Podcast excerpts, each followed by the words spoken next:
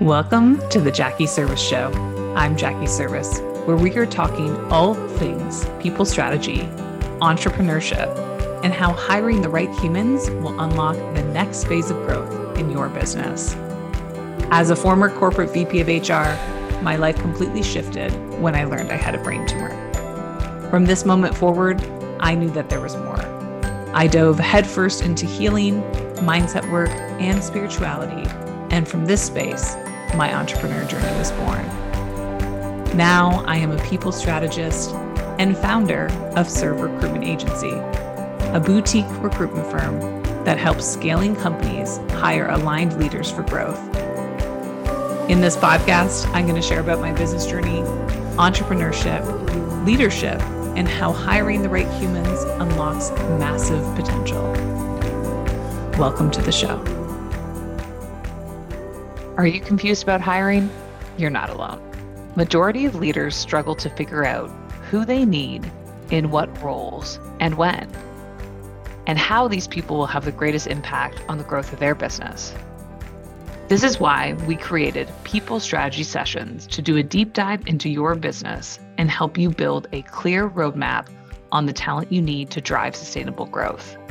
We dive into your greater why, where you are today in your business, where you want to go in your business from a growth standpoint, and ultimately, who do you need to enable that growth overall?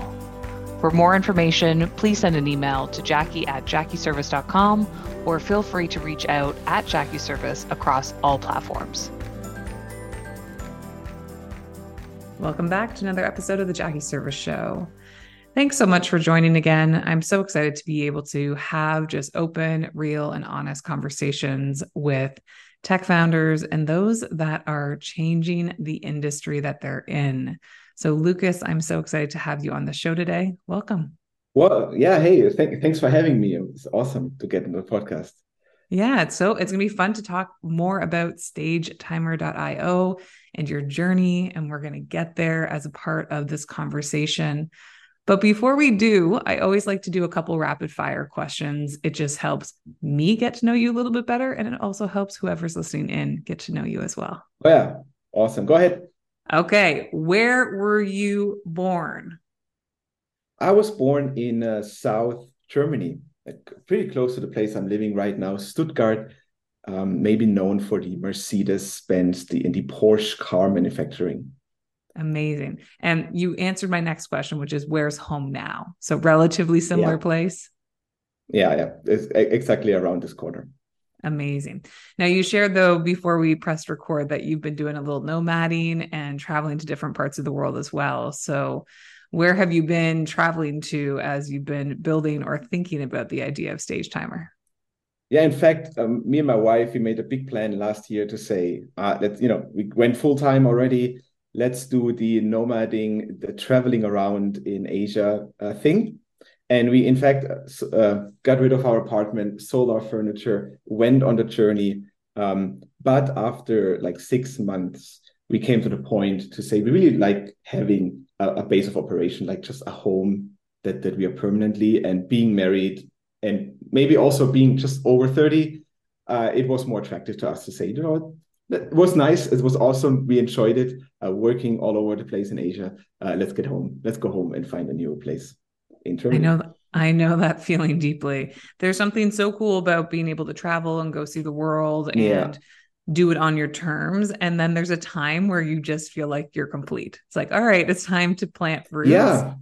And come home. And that doesn't mean you're not still traveling or being able to go to where you want to go for certain periods of time but I'm I'm definitely love having a home base now too. Yeah, absolutely. And, and we don't like we really enjoyed it. We we thought saw it like as a beta test to see which cities we like and cool. which cities we may you know visit in the future. But um yeah, eventually you've seen the world and and understood cultures and saw saw things and now you want to do other other bigger plans in your life. I love that. Do you have a favorite city? Like, do you have a city you travel to where if you weren't living right now in Germany, you would think, like, okay, we could actually see ourselves there too? Yeah, we totally loved um, in the south of Vietnam, uh, Saigon, which is called Ho Chi, Ho Chi Minh City. Yes. And um, unfortunately, at least at that time in Vietnam, you couldn't stay longer than 30 days, couldn't you know, renew your visa. They just didn't have a program like this. But we really enjoyed like the people I got in contact there with, the indie hackers, uh, as well as just like the environment and the food. Um, yeah, our favorite. Incredible. Okay, I have not been, so I'll add it to the list of places I need to get in the world. We're finally at that stage. We have uh, six-year-old twin girls where we're starting to open them up to travel and thinking about travel. We're doing a little bit of uh, Europe this Christmas over to England and Sweden, and um, so we're just getting to the stage where we feel like we can start packing our backpacks again and taking them with us on these adventures. So I think we're a couple yeah. more years until we can do Vietnam, just because the distance from Toronto. Uh, it's a it's a long flight, but Europe is definitely a place oh where we want to spend a lot more time. Yeah, we, t- we told ourselves, you know, let, let, let's let's get a bit more wealthy, and then we fly business next time. There we because, go. it yeah being being an economy while you're going on you know 13 14 15 hour flights it's there's yeah, definitely a luxury being able to lie down and have yeah, space yeah, I love that. Okay, well, great. We we know that you're in Germany. You nomaded. We have an understanding that you know Saigon and Vietnam is a place that you loved. Um, going into whether it's personal development, professional development, do you have a favorite book that is something that you recommend to everyone, or something that really shaped or influenced your thinking? That's really a my wife question. She's the the reader, but you know what? I will share a book that that the book that brought me to entrepreneurship. Uh, it's a very basic book. It's called The E Myth Revisited by yes. Michael Gerber. Mm-hmm. Um, it's really really basic. It just introduces you to the idea of like what is a business, how do you think of a business, how like tur- the turnkey idea, uh, like you know what what is involved besides just the the manual labor that you have to do. Um, it, it opened my mind to to business and entrepreneurship. And I mean, it's, I guess most of your listeners are there already, so it's kind of it's a good one to revisit though, because it's something I read multiple years ago and then came up recently when I was doing some team development with a team using that language, right? Because when we mm. think about entrepreneurship, there are times where we act like employees, right? We're acting like yeah. the employee, we operate like the employee, especially when we're getting started, right? Our hands are in the business, we're doing the business, we're in the weeds and then to step into management roles versus entrepreneurship yeah. and how we define that it's really uh, it's a book i think should be on everybody's bookshelf especially if they're in entrepreneurship just to understand those variances of the roles we play as founders when we're building businesses exactly and i also like the, the concept of even though you don't have a team maybe you're, you're just you and your friend you still define roles like i do this and you do this and i do this and you do this. So eventually further on when you start to hire when you grow you, you know like what role to give up what role to keep and don't have this mixture and and, and chaos that that might ensue. Absolutely. Absolutely.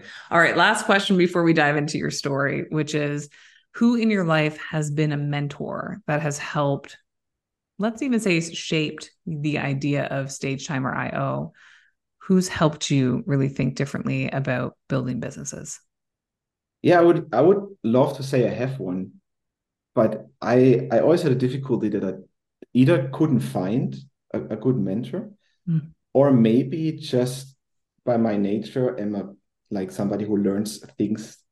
I learn things by myself. Um, so either way, I'm, I'm I never really found one. Maybe just because you're in Germany, it's a bit it's a bit harder to get.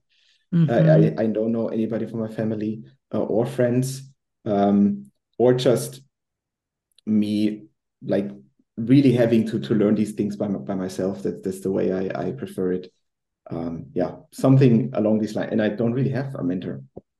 That's I love. Well, thank you for being honest. You know, I think so often um, everyone's different. Everyone learns differently. Everyone experiences differently. And just hearing from your perspective that you haven't had a mentor and in fact you know getting your hands in and getting dirty and like understanding how to learn yourself has has been has been your journey which and it's interesting to think about that parallel around you're your own mentor right yeah I'm not, you I'm have the work ethic to go and do what you need to do to learn what you I, need to learn i actually wanted to have one but i, I just mm. couldn't there was nobody I, I knew i found so well yeah have you ever heard of dan martell no okay I don't I'll, I'll, offline we'll talk about Dan. I think he'd be a really Sure. interesting person for you to connect with, especially in the space you're in. Um, he's got some really cool. He's got a cool book out, and uh, I'm in his elite coaching program right now, and so he's a mentor of mine, and I think you would Okay. you would really connect with him. Yeah.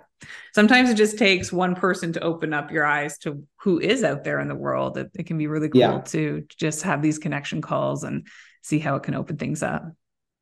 Yeah, it would be that would be good actually. Amazing. Beautiful. Well, let's talk a little bit about your story because you're a co founder of a company called stagetimer.io, which I did a lot of deep diving on. And having run events myself and having been in large conference rooms and meetings my entire kind of pre entrepreneur life in corporate America, I just think that the philosophy of what you're trying to do with Stage Timer is so needed in this industry. And I'd love to get a little bit more of your story of who you are as a background, but how did this idea come to be? So this is this idea came as a complete accident, right? I I, I went into this mental space of uh, being being a contractor, doing websites, uh, doing web development. I thought I want to have really want to have a product. I want to have something that scales. You know, sure, in the beginning you put a lot of work in, get a lot, get a little money out, but the more work you put in, the more it compounds. So that was my idea. I want to have something like this. I was very interested in the, the SaaS uh, world, you know, software as a service businesses. Um, so one day, I sit in in a in studio of, of a friend um, who is doing a, a video recording. Right, he has two rooms, one where the person you know is kind of sitting or standing in front of a green screen, and the other room where he has his mixer and, and computer and recording and everything. Um, and he, you know, like runs into the starts everything, camera, whatever, um, everything he can do from his buttons, right? Except for one thing, and that is start the countdown, where he uh, gets up, runs into the room, presses on some kind of old laptop that sits on a chair, uh, runs back out. And I'm thinking, you know, this, this is really necessary that there should, it's such an obvious solution to have a- an, an online solution that you can press start on one computer and then it would it would count down on a screen somewhere in inside a room um, and i looked online and couldn't find it and you know in, in my mind it's like obviously there has to be the solution. It's like it's such an obvious thing. Uh, it, it wasn't there. At least i didn't find it except for some stuff you have to download and, and complicated uh, like not the easy online up, open a website. So i built it in, in, in a weekend because it's rather easy to build such a thing and, and put it on reddit and stumbled into this almost say like need of people for such a tool that I ha- hadn't anticipated. I'm not even from the event industry. Um, so that's all completely new for me. Yeah. It's, you know, I've been on stages in the last year where you know you have 20 minutes or 25 minutes or 30 minutes to give the presentation and you practice at home and you get the timer out and you you know your rhythm that you know you should be done within that time frame and then you get on stage and Oh. things things happen right the nerves Yeah. are high you're you know you're thinking about a hundred other things somebody asks a question from the audience now you're answering it it takes you off cue of how you're presenting and very quickly that 20 minutes or 25 minutes that you've rehearsed can be 40 45 50 and it completely takes the cadence of the event and makes it so that everyone's running behind now and you know i when i was looking at stage timer i i just thought gosh you know some some some rooms i've had this in and some rooms i haven't but it's usually on a makeshift computer in the back of the room and somebody holds up a hand and says Yeah. 5 minutes and tells you how much more time it is so to have a screen as a presenter in front of you that's counting down your time just helps you manage your time as somebody who's on stage actually giving a talk. Yeah, and, and if you look from the event organizer perspective, right, your talent is up front. You know, there's there's lights, there's uh, um, audience, like there's a, a hundred thousand like impressions on their mind, and then you stand there in the back with like this one paper that says, uh, you know, come, you know, come to an end, five minutes or whatever, uh, and they never look at it or even ignore it. Um, I know you so have to re- dance in the back of the room to try to get anybody's Yeah. attention that's on stage. Exactly. So I thought, you know, let's build everything in. Let's have this one screen. It, it shows the time. You can, and you know, presenters can uh, press a button and it flashes it, you know, makes it like so people look. Um, it can flash, then it goes over time. And you can even you can even show like a message, right? That says something like, you know, hold the microphone closer to your mouth, please. Um, that's so and, and that's so helpful. Oh, that's so helpful. I love this. So you're you are the developer of um, the duo, right? And you're Correct. running this business. Correct me if I'm wrong. With your wife. Yes. What um, so tell me a little bit more around the dynamics of being a partner, like actually building a business with your spouse and you know how you've defined those roles on like what you're doing in the business and what she's more gifted at in the business. How has that been as you've been building? Yeah, I was I was worried about it. So I I started alone and I built it as a side project, right? But it and eventually I put like a payment thing and, and people started paying and, and you know the, the the monthly revenue starts growing. And at the same time, my wife is a teacher. But she's she's kind of like tired of her job, doesn't want to do it anymore. And I think, you know what? Do you want to work with me? Like I'm I'm doing this new thing. Do you want to kind of do this shift in your career almost. Mm-hmm. And I asked her because I knew that she loves books and she loves learning. And she's very good, just like me, to, to teach herself new things. So I said, if you if you want to help me, um, I need somebody who does customer service and marketing. Because you know, as a founder, you do like right. The, the meme is you do 50% development, 50% customer service, 50% marketing, and all the other things, and uh, your, your time is scarce. Um, and I said, I will buy you like four books on each topic and you read them. And then you and then you do it because I just don't have the time. Mm. Um, and she was she was up for the challenge, which uh, you know, I was worried, like maybe she said, ah no, I cannot do this. I I'm I'm not sure about it. But she was up for the challenge. Um, and that was the moment I knew I think it can work. You know, even mm. though we are we're married and live in the same house, I think having this clear separation of roles she has her thing i have my thing. And and she's excited to learn how to do it. Mm. um i thought yes this would this would work. And how long ago was this that you guys started to partner where it went from maybe more like a side hobby or hustle to oh people are starting to pay the monthly revenue yeah. is actually picking up. We have a business here. You know what point ago. in time was that? Two years? Yeah Incredible. Okay. I love that. What has been so I work with my husband, although uh, today I run my own business, he advises, he runs his own business. I advise because we we operate very differently.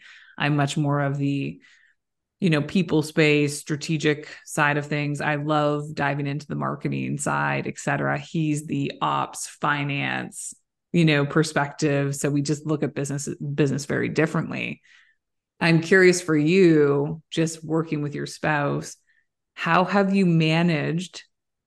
There's times in the day where it's work time, and there's times in the day where you have to turn it off yeah. and be married and a couple. How have you managed right. that as a couple? Uh, well, so obviously, when you work together, like everything just gets mixed together, um, and you constantly, you know, talk about this or that. Um, I would say one advantage is you really have something to talk about. And we always observe, we often observe this in couples that they, you know, kind of almost run out of topics to talk. I don't know, you know what I mean? Mm-hmm. And I then if you, if you have if you have businesses, like there's just always something that comes up. And and we have very engaged conversations about around business, and then it goes into into other fields as well. Um, but a challenge is to have kind of clear meeting times, right? With with a team, you have your stand up, uh, you have your a town hall meeting and and with your spouse it can be challenging because you're together all the time and sometimes you are kind of never you ne- you you're all the time together and you never you never communicate mm-hmm. properly. You never sit down and just say let's go through these topics right? Let's make a strategic plan for the next three months. So what how we solve this is that we go out to eat and we say this time is reserved for strategy next three months. This time is reserved for a review of the last month, and we look at it. Um, it does not always work perfectly, but it's it's good enough, I would say. I love that. Yeah, we've we've definitely had to use the calendar to make sure that we have like clarity of when we're spending time together both professionally yeah. and I would agree, you know, a lot of our conversations even on a date night, right? You get outside, you're going for supper, you, you know, you're you're just enjoying life. We'll talk about a hundred other things, but it's really interesting how innately in those spaces our creativity will turn on together and we'll be back talking about business and it wasn't yeah. intentional we weren't going out to talk about business but we're just so excited about something that came through and at our dinner and we're back to talking about that so i understand i understand that deeply but i do think to your point having clarity on when you're meeting and and the topics to discuss when it is a business oriented conversation is so helpful it really is and I mean, one danger is right. It's it's your spouse. You cannot get rid of them. Like you cannot like if you have an argument. We're not firing your spouse at this point. Yeah, you're, you're not you're not firing your spouse. It's not it's not a thing. Um. So, but on the other hand, since you are married, you know each other already for in our case uh, six six years. So you know how the other person is thinking and ticking and and working. Um, and it's easier to estimate what is a good fit and it's easier easier to kind of to handle conflicts because you have so much practice already. Yeah absolutely. Absolutely. Well i'm i'm curious. So 2 years ago you guys decided we're going to go all in. This is a business we're actually going to grow and scale what have been some of the big wins for you as you've been building this business like what has gone really well you know is the industry hungry for this like what have you noticed so right at the beginning right? So I have to preface that with for me, this real, this whole product was always just like a, a test, an experiment. I thought this is a cool problem. It's so easy to solve, right? Almost. And I said, this is so easy to solve. Let me use it as a test. Um, the, I, I have it, I had it free. Like it was eight months was just a free tool in the internet that you could use. Um, and I thought, you know, if I really want to go into SaaS and and and this stuff i want to have i i would need to try it out i've never used a payment method i've never done any of this so i integrated a payment system into this free tool and created like to be fair a very flimsy pro feature just as an excuse uh, for people to pay and in my mind it was the experience of integrating the technical part mm. and i didn't even plan a big launch. All I did is just post it on Twitter. Hey, I integrated a payment method. Turns out the very the very evening I did that, the first person paid, which for me was the first like, aha, you know, like the first internet. Somebody's willing to take a credit card out and put yeah. their number in and pay. the first internet money you make is always magic. It is. And, it is. Um, you actually, it's the first time you see the payment come in on the processing side on your end you know somebody actually paid for the product we went we put out it's it is magic it really is a magical moment completely somebody wants that and then really started for us to try to understand who actually wants that who are the people that want it because again i'm not from the industry so i thought you know people that have a studio because my friend had that. Um, but then more and more got into this no there's people that do live video editing live video production event uh, organization. Um, and how do you speak to them? Where do you find them? What do they do? When when are they active? You know like like where do they gather and, and congregate?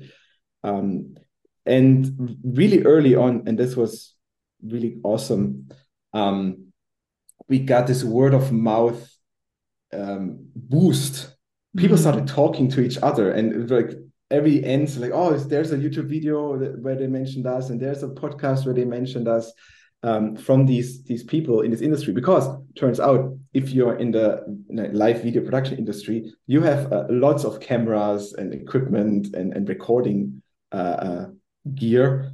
And these people they all like host youtube videos and their own live stream channels. So they constantly put out content. Mm-hmm. and, and really love to like discover new tools and talk about it. So this was great in the beginning really gave us kind of this um, broad acceptance in, in in our industry just by by these individuals uh, that are excited about technology and, and equipment in their space talking about us. It's incredible. Yeah word of mouth is so powerful. It's it's a big piece of how i built my business too referrals and word of mouth were they're just so powerful when you have a warm lead that's coming in and saying like oh i want that too yeah. or you know how can i get get access to that tool? That's awesome. I love that. They were sharing without even the need for you to say like hey our product works over here. Take a look from a marketing standpoint. Those are really yeah. powerful to have testimonials and people sharing sharing about your your tool without. So i love that. Um, i'm curious on the flip side as you've been building this what have been some of the roadblocks or hiccups or challenges you've faced along the road of building a profitable SaaS based business? Um, so um, probably the most unpopular topic is is taxes and regulations.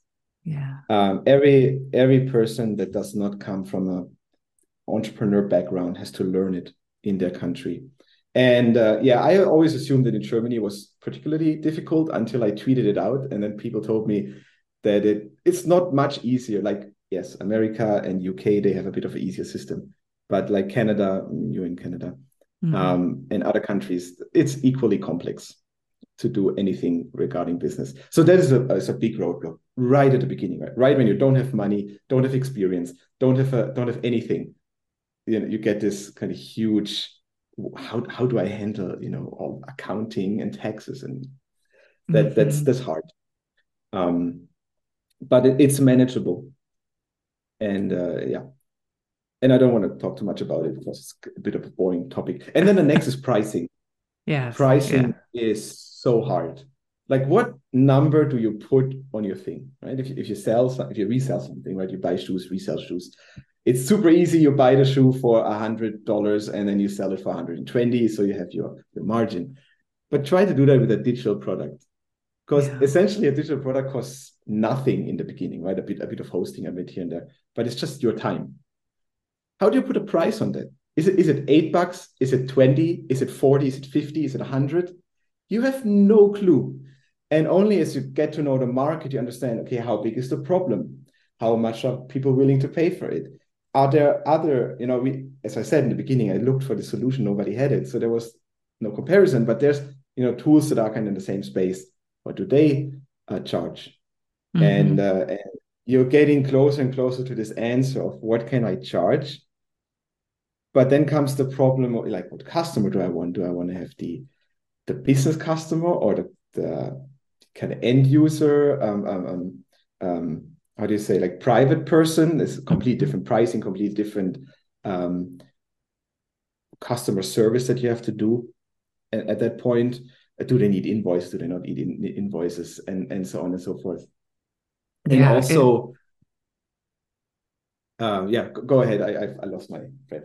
I was just gonna say it's it's entrepreneurship is is so interesting because it's the only place where you're arbitrarily coming up with a price. Yeah. Right. And so my so I I sell a service, right? Like so I don't have a product at the end of the day. The service is me. and I am coming into businesses and I'm helping them with people strategy, thinking about who they need to hire next, building out a roadmap for them. And then I go hire talent for them.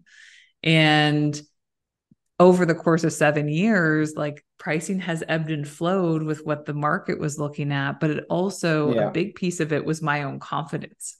So I'm yeah. curious for you, like, was confidence a piece of as you started to see how this tool was actually impacting people in the market and they were giving you feedback in that feedback loop cycle? Were you then more confident to put the price tag you wanted to see on it? And has your pricing changed over time and iterated over time?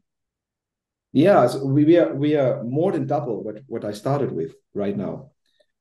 And and it it's confidence is such a big part just to understand, yeah, it is worth something. I can mm-hmm. charge more. Um, and another thing is that you have this problem how do you separate a low price from a high price right there's a company that needs a lot and there's a company that needs very little there's a company that has has one event there's another one they make a, a team meeting every single week and need my tool. Like, should should the one company pay more than the other? Yes, obviously. But how do you measure that? Like, where do you draw the line in the sand and say, well, here it's cheap and here's expensive? Right. How, how do you do that? And we we tried several methods. We said we limited like how, how much you can, how many rooms you can create, how many timers you can create in one room, how, how many days you can show, you know right now we're trying how many kind of users you can have in your team and it's all imperfect Mm-hmm. It never properly works. It's always you always have the the big companies, you know, the Googles and whatever. They come and use your tool and pay ten bucks, and and the small the small guy that that does it for his church, you know, who just happens to need these five things that that are in, in the more expensive plan and then he calls you and says oh your thing is so expensive can we have it for a cheaper price you never can do it right mm-hmm. it's, it's, it's very very hard yeah it is. It's it's and you i think to your point like you're just constantly learning and you're constantly building the confidence in your product and how it serves and who's it for. And it's just yeah. that constant loop that feedback loop of you know you put something out there people buy they have an experience they give you feedback and then it's iterative. And i always say that in, in business like business is not linear right? It's not just one straight line that like oh it just keeps going it gets easier it's to me business and running your own business is the greatest personal development and professional development crash course because you're learning and growing as a human and a leader as much as you're yeah. learning and growing a business at the same time. So it's always there's always an Achilles heel of like what does right even mean? Like who knows what the right answer is for everybody and it's just constantly iterating based on the feedback the market's giving us.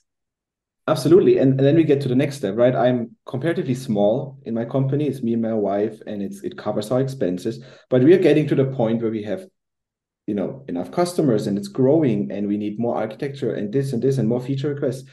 And I'm thinking, who who do I hire first? Yes. Where do I find them? Do I hire 100% or 50% or a contractor or mm-hmm. like what what is the step? How does it look like? Do I micromanage them, or do I find somebody who whom I can say, you know, here's a problem, solve it? Um, like I don't have this experience, so this is the kind of the step in the development that I need to take. I mean, you have this experience. How do you do it? I love this. Yeah, this is my jam. Um, and especially when we're at early stages like this, where you're starting to think about team now, right? And as you scale, who we're hiring is such a big question mark for all of us in all of our industries. Yeah. And so I've worked primarily in the space of tech, and I love working with startup and growth companies who are growing at a rapid rate because it's fun to start to piece together the who do you need.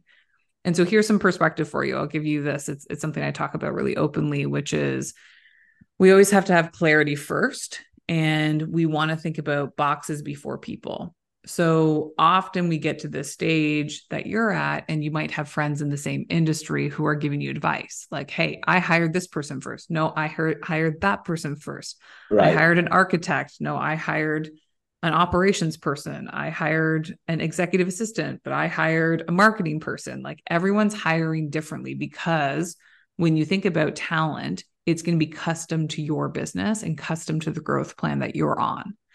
And so, what I always do is you have to go strategy first because you have to do clarity of mm-hmm. truly who you need. And then you roadmap that. It's called um, like succession planning or people planning, where you roadmap who you need.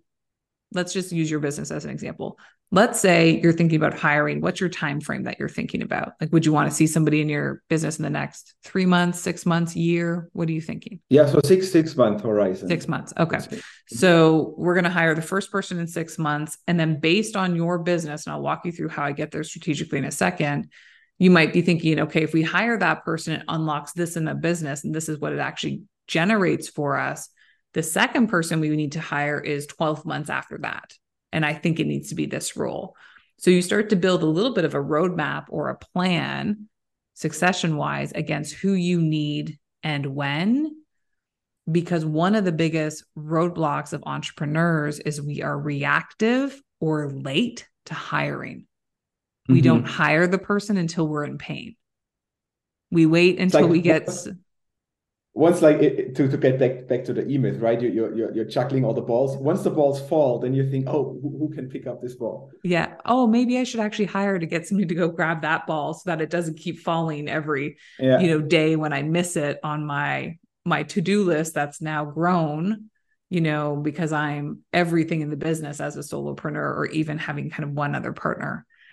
So i always like to think about proactive hiring. So if we know who you need in six months you can be hiring today. And what that means is yeah, we can go traditional and you can post and you can you can do all the things online, but it's also the the one piece that we miss when we when we're reactive is we forget that good people know good people you have a mm-hmm. whole network of people who you could say hey i'm hiring an architect in 6 months if anybody comes to mind let me know you could tweet it out hey i'm hiring an architect in 6 months who are your top who's the top talent out there right so so instead of saying oh i need an i need an architect yesterday or today even yes. better you say like in six months and then you have this time to to get then some, you have time and people start sending you right. referrals and people start sending people in you might end up hiring that talent in four months because you find a better person than if you waited right.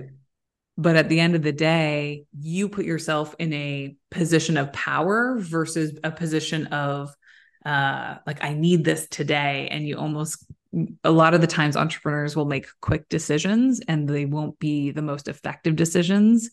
And then you get into the the loop of i hired fast and i hired wrong. And now thank right. goodness it won't be your wife. Now i have to fire them because it's the wrong person and it cost me more time and energy and now i have to go higher again because i'm even further behind and it creates this and like i i see it in entrepreneurs a lot there's an anxiety that comes with hiring then because we never got ahead of it so yeah. that's just some thinking for you but how i do that so so for me it's always What's the mission? What are we trying to create within your business? Then we get really clear on where are you at today. And that's very specific to your business model, your revenue structures, how we're bringing money in. Just really clean look at where you're at today. Yeah. And then the conversations you're having with your wife over lunch, where we get clear on, okay, well, what's the growth plan? What's happening in three months from now? What's happening in six months from now? What's happening in 12 months from now? Once we get clarity on where we want to go, that starts to identify the for me, I start to see puzzle pieces of who you might want to bring into the team from a skill set standpoint, from a leadership standpoint to unlock right. that potential. So I always say where you are today versus where you want to go tomorrow, there's a bridge in between. And one of those bridges is who you need to hire because it's going to help you scale faster if we can get it right. That's really cool. So since we're on the topic, one more question. Uh, yes. Uh, what is your like like um employee versus contractor? Mm-hmm. It depends. And this is where I'm not I have hired fractional people, contractor mm-hmm. people, mm-hmm. part-time people, full-time people for all different companies because it depends. And it depends on the specific needs that you have, it depends on the goals that you have. Like for instance, in your company, do you want to be a entrepreneur team that has 20 people like physically or remotely working for you like have you and your wife talked about what your goal is when you think about is this a big team is this a boutique team right what do you guys think like for us small team and remote there we go it's, it's obvious so small team and remote if that's the energy that we're trying to create in we might step into hiring. I call it stepping into hiring. You don't need to hire somebody full time right now mm-hmm. because you don't even know how they work. You hired right. your wife because you knew her. You had six years of previous experience to say, I know Advantage. her, I know her work ethic, I know how she's going to show up. Sometimes it's best to hire fractionally or a contractor and step into hiring. And once they've proven themselves over six months, 12 months, then you say, hey, you're doing awesome. You really fit with our culture. Do you want to flip to full time or do you like being a contractor? Uh-huh. So, and and again, different places in the world will have different regulations around hiring versus contractors and how often we how often we use them. But at the end of the day, it really comes back to what you're trying to create in your business and build a build a custom people plan around that. But you see, this is the magic. Like you have done it a few times. When you say it, it sounds easy. It's like, ah, look, so easy and and because as an entrepreneur you think about it as a an unknown this is unknown to me it's so complicated oh there's also so many things to to this to to consider um and it so feels like scary kind of, right? Yeah, it feels absolutely. scary when you've never done before. If i came to you and i was like hey i need to develop this piece of my business that's going to use your skill set as a developer to go build a digital product on my on my business building a digital project product to me feels overwhelming right? So it's it's that's where that's where for me the more we can connect the dots to people who are experts in their space, yeah. the more we can really mm-hmm. unlock the fear and be like, oh, it's actually quite simple when we just lay it out in a really clean. Like, yeah, I like this down to earth. Like when I started, um, I, I saw on Twitter other people that had their own kind of bootstrap businesses and they were posting, hey, I I have five thousand, six thousand dollars of of monthly recurring revenue now. Um, and you see this and you think, yeah, this person's alone. This person's my age. They know about as much as I do. I can do this. You know, I can get there. Mm-hmm. And uh, this is the same with somebody who says, yeah, this is how hiring works and um, no problem. I think, yeah, I think I can do this. Mm-hmm. Yeah, it really breaks down the walls and creates more clarity, right? And and we can be as entrepreneurs when we when we're clear and there's a roadmap. A lot of us have had to bootstrap and get our hands dirty and like figure it out. So right. I'm always like, hey, if I have this is where mentorship really comes in for me. Like if I have a mentor who's done this before me and can give me some advice, I'm not worried about myself executing because I'm pretty good at getting in there and getting things done, or else I wouldn't have a business. None of us would be making any money if we were afraid to do things, right? And actually try something. Yeah. But sometimes it's like I feel like I have 10 options and I don't know what one to do first. That's where I get stuck as a as a business owner. So yeah, that's and where I, mentorship has really helped me. I don't know if you still have time. I have a good example about that. Please do. Um, I can I can do it quickly. So we came came home from a trade show uh, two weeks ago and I get an email from somebody who says, "Yeah, I'm a, I'm an investor, and I you know I invest kind of my own money, and I'm interested. I really like your product." Um, not normally you you kind of ignore cold emails, but this one was very personal, and I felt like it's it's real. So I had a meeting, a call with him, and he introduced his idea and said, "You know, maybe it could be something. Maybe we can we can come together here." Um, and like i get out of this call and i think i've never even thought of investment right i didn't seek it i have never thought of it what what is happening but because i have kind of this community now on twitter and and know people i immediately like contacted them and say hey you have been in investor meetings or you have taken money uh, tell me like tell me what i should look for. Tell me the red flags. Tell me the green flags. Tell me how it feels like to sit on the table with other people that are rich and want to give you their money. Um, and i had some some talks in the next days and it's just helped me to understand ah so this is the dynamic this is how it works. This is what's the end goal. This is what the parties have as interests right? This is how they negotiate. This is how they try to get you know the upper hand. Um, and it helps me just to go into this next meeting that we maybe have in a much more relaxed way because i know what's going on. Uh, That's uh, because right. i've i've now heard of people talking about it. And you maybe you ask different questions now because right. you know somebody told you here are the red flags so ask the questions to see if any of these red flags come up. It's you put yourself in such a more powerful position when you ask or you seek some feedback so that you can learn from people who have done it before us like at the end of the day that's all we're doing right i feel like I had mentors that have done this before me. And now I'm in a position, thankfully, where I can mentor some other people who are maybe building their businesses, yourself as well.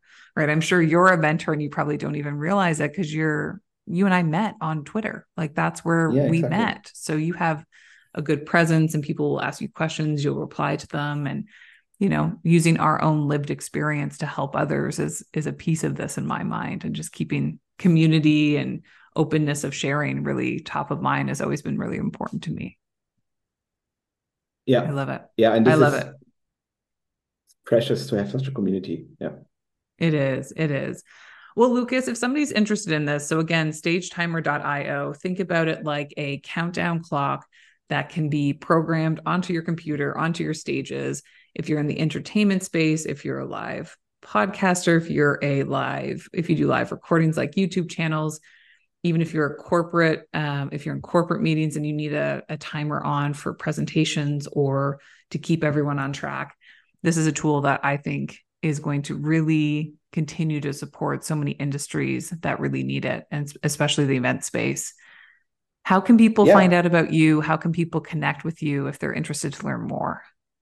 Yeah, so you can check out the tool. What we haven't uh, mentioned, it there's a it's a freemium, so there's a free version you can just use. Um, it's called stagetimer.io.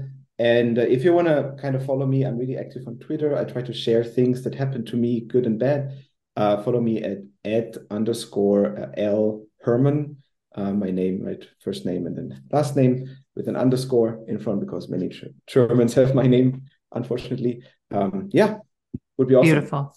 Well, we'll make sure to make uh, make sure that stagetimer.io website and your links are all live on our show notes. If you want to connect with Lukas, you want to learn more about this product, please check out the show notes because it'll be just uh, an easy click for you to get access to all the things. Lukas, I'm so grateful for your time and your energy. Thank you for pouring into us and just sharing a bit more about your entrepreneurial journey with us. Thanks for having me. All right, guys, we'll see you again on the Jackie Serviss Show.